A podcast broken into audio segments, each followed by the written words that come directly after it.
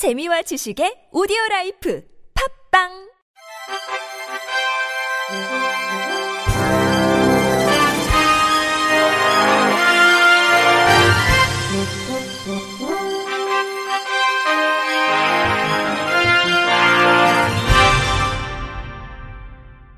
청취자 여러분 안녕하십니까? 7월 셋째 주 주간 KBIC 뉴스입니다. 미래통합당 김예지 의원이 시각장애인의 의약품 접근성 제고를 골자로 하는 약사법 일부 개정 법률안을 대표 발의했습니다. 현행법은 의약품의 용기나 포장지에 제품 명칭, 유효기간 등을 점자로 표기할 수 있도록 규정하고 있지만 시각장애인을 위한 의약품 점자 표기가 권고사항에 그치고 있어 극히 일부의 의약품에만 점자가 표기되어 있는 상황입니다. 때문에 시각장애인과 그 영유아 자녀들은 의약품의 오남용 위험에 노출되어 있다는 지적이 꾸준히 제기되었습니다. 김 의원이 발의한 약사법 개정안은 편의점 등에서 판매되는 안전 상비 의약품의 경우 점자 또는 점자 음성 변환용 코드를 표시하도록 의무화해 시각장애인의 의약품 접근성을 제고하고 오남용을 방지하고자 했습니다. 김 의원은 편의점 등에서 판매되는 안전상비 의약품 13개 중 9개가 시각장애인들을 위한 점자 또는 음성 변환용 코드가 없는 것으로 나타났다면서 시각장애인들이 안전하고 편리하게 안전상비 의약품을 이용할 수 있도록 개정안의 국회 통과에 최선을 다하겠다고 전했습니다. 한국 웹접근성 평가센터는 코로나19 확산 방지를 위해 도입된 전자 출입 명부 모바일 애플리케이션 시각장애인 서비스 접근 조사를 진행해 그 결과를 공개했습니다. 이번 조사는 QR코드 생성, 확인, 이용 항목으로 이뤄졌으며 iOS와 안드로이드로 나눠 진행됐습니다. 조사 결과 네이버 애플리케이션은 메뉴 화면에서 QR 체크인 버튼에 대체 정보가 제공되어 있지 않았으며 약관 동의 체크 부분의 선택 및 선택 해제된 상태 정보가 인식되지 않아 상태를 파악하기 어려웠습니다.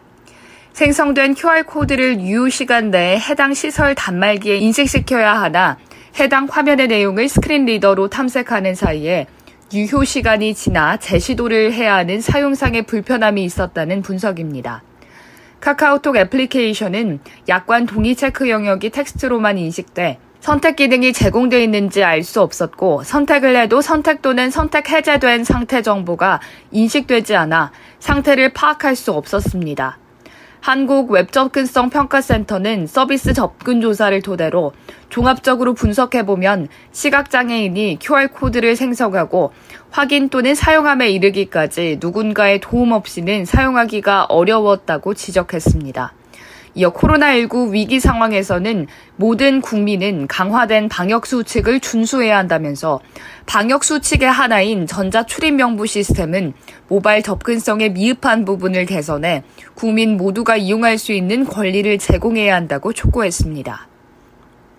보건복지부와 장애인 권익공호기관은 2019년도 장애인 학대 신고 사례를 분석하고 정책적 시사점을 정리한 2019년 전국 장애인 학대 현황 보고서를 발간했다고 밝혔습니다. 현황 보고서에 따르면 지난해 장애인 학대 신고 건수는 4,376건으로 전년도 대비 19.6% 증가했으며 이 중 학대 의심 사례는 1,923건으로 나타났습니다. 장애인 학대 의심 사례 중 신고 의무자가 신고한 경우는 44.6%였으며 학대 발생 장소는 피해 장애인 거주지가 310건, 장애인 복지시설이 295건으로 나타났습니다. 학대 가해자는 장애인의 거주시설 종사자가 21%로 가장 높은 비중을 차지했고 지인이 18.3%로 뒤를 이었습니다. 서울시가 코로나19 심각 단계 발령 이후 휴관했던 사회복지시설 운영을 재개한다고 밝혔습니다. 서울시는 지난 2월 23일 이후 서울 전역의 사회복지시설을 폐쇄, 운영을 중단해왔으며 중앙재난안전대책본부의 지침에 따라 복지시설 현장 의견을 수렴해 지역사회 돌봄 공백 최소화를 위해 오는 20일부터 단계적으로 운영을 재개한다고 밝혔습니다. 이번에 운영을 재개하는 사회복지시설은 종합사회복지관, 노인종합복지관, 소규모 노인복지센터, 장애인 복지관, 장애인 체육시설, 장애인 직업재활시설, 발달장애인 평생교육센터 등 7개 유형시설 553개소입니다. 서울시 이번 운영 재개에 따라 그동안 시설 외부 출입을 통제해왔던 노인 용양, 양로시설 등 생활시설에 대해 비접촉 면회 및 치료를 위한 외출이 허용됩니다. 또 저소득층 어르신들을 대상으로 해왔던 경로식당도 제한적으로 운영됩니다. 한국조폐공사는 시각장애인을 위해 QR코드를 적용한 지류 지역사랑 상품권을 선보인다고 밝혔습니다. 시각장애인용 지역상품권은 스마트폰으로 상품권 뒷면 우측 상단에 인쇄된 QR코드를 스캔할 경우 지역 상품권과 관련한 주요 정보를 음성으로 안내받을 수 있습니다. 음성 안내는 스마트폰 운영 체제에 내장된 스크린 리더를 통해 확인할 수 있습니다. QR코드가 적용된 지역 상품권은 오는 24일 전북 군산시에 공급되는 상품권을 시작으로 연내 조폐공사가 제조하는 모든 지역 상품권에 적용됩니다. 국립재활원은 누리관 2층에 스마트 돌봄 스페이스를 개조했습니다. 스마트 돌봄 스페이스에서는 돌봄 로봇 기술을 기반으로 돌봄 주는 자와 돌봄 받는 자의 선호도와 행위를 분석해 맞춤형 돌봄 서비스를 제공합니다. 로봇과 장애인이 함께 거주할 수 있는 모형을 정립하고 사회 복귀 연계를 위한 거주나 돌봄 로봇 활용 체험 등도 할 수 있습니다.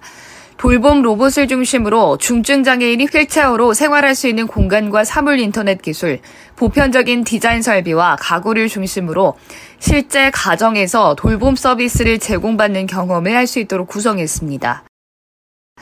시각장애와 지적장애를 가진 여성을 강제 추행한 혐의로 재판에 넘겨진 택시기사가 징역형의 집행유예를 선고받았습니다.